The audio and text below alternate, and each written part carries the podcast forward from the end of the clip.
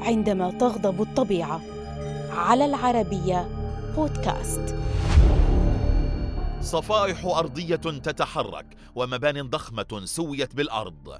الناس مذعورون. صيحاتهم تختلط بصدى أصوات الاصطدامات والانهيارات. مشاهد تحبس الأنفاس وحدث مهول. بل كارثة كبرى لم تشهد مدن البلقان مثلها منذ عام 1926 إنه زلزال ألبانيا المدمر فما قصته؟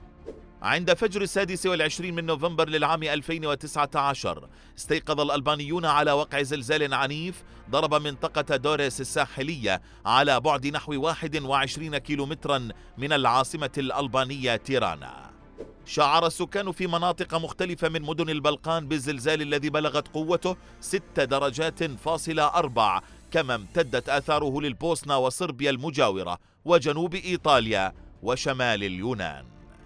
هرع سكان المدينة السياحية دوريس والعاصمة تيرانا وعدد من المدن القريبة إلى خارج المباني التي انهارت المئات منها. فيما بقي الكثيرون محاصرون تحت الأنقاض. فهبت المنظمات المحلية للمساعدة قبل أن تنضم لها فرق إنقاذ دولية من كوسوفو وإيطاليا واليونان ودول مجاورة.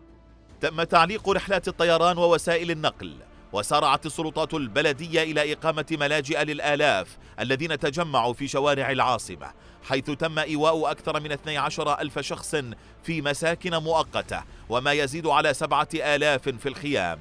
كما شرعت الفنادق والمراكز المجتمعية وصالات الألعاب في استقبال العائلات المنكوبة.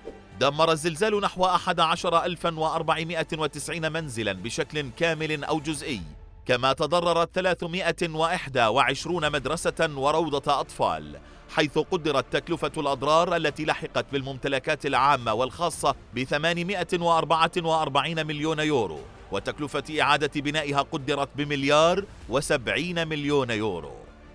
عندما انخفضت وتيرة الهزات الأرضية كانت الجهات الرسمية قد وثقت وفاة نحو خمسين شخصا وإصابة أكثر من ثلاثة ألاف آخرين فيما بقي أربعة عشر ألفا على الأقل بلا مأوى.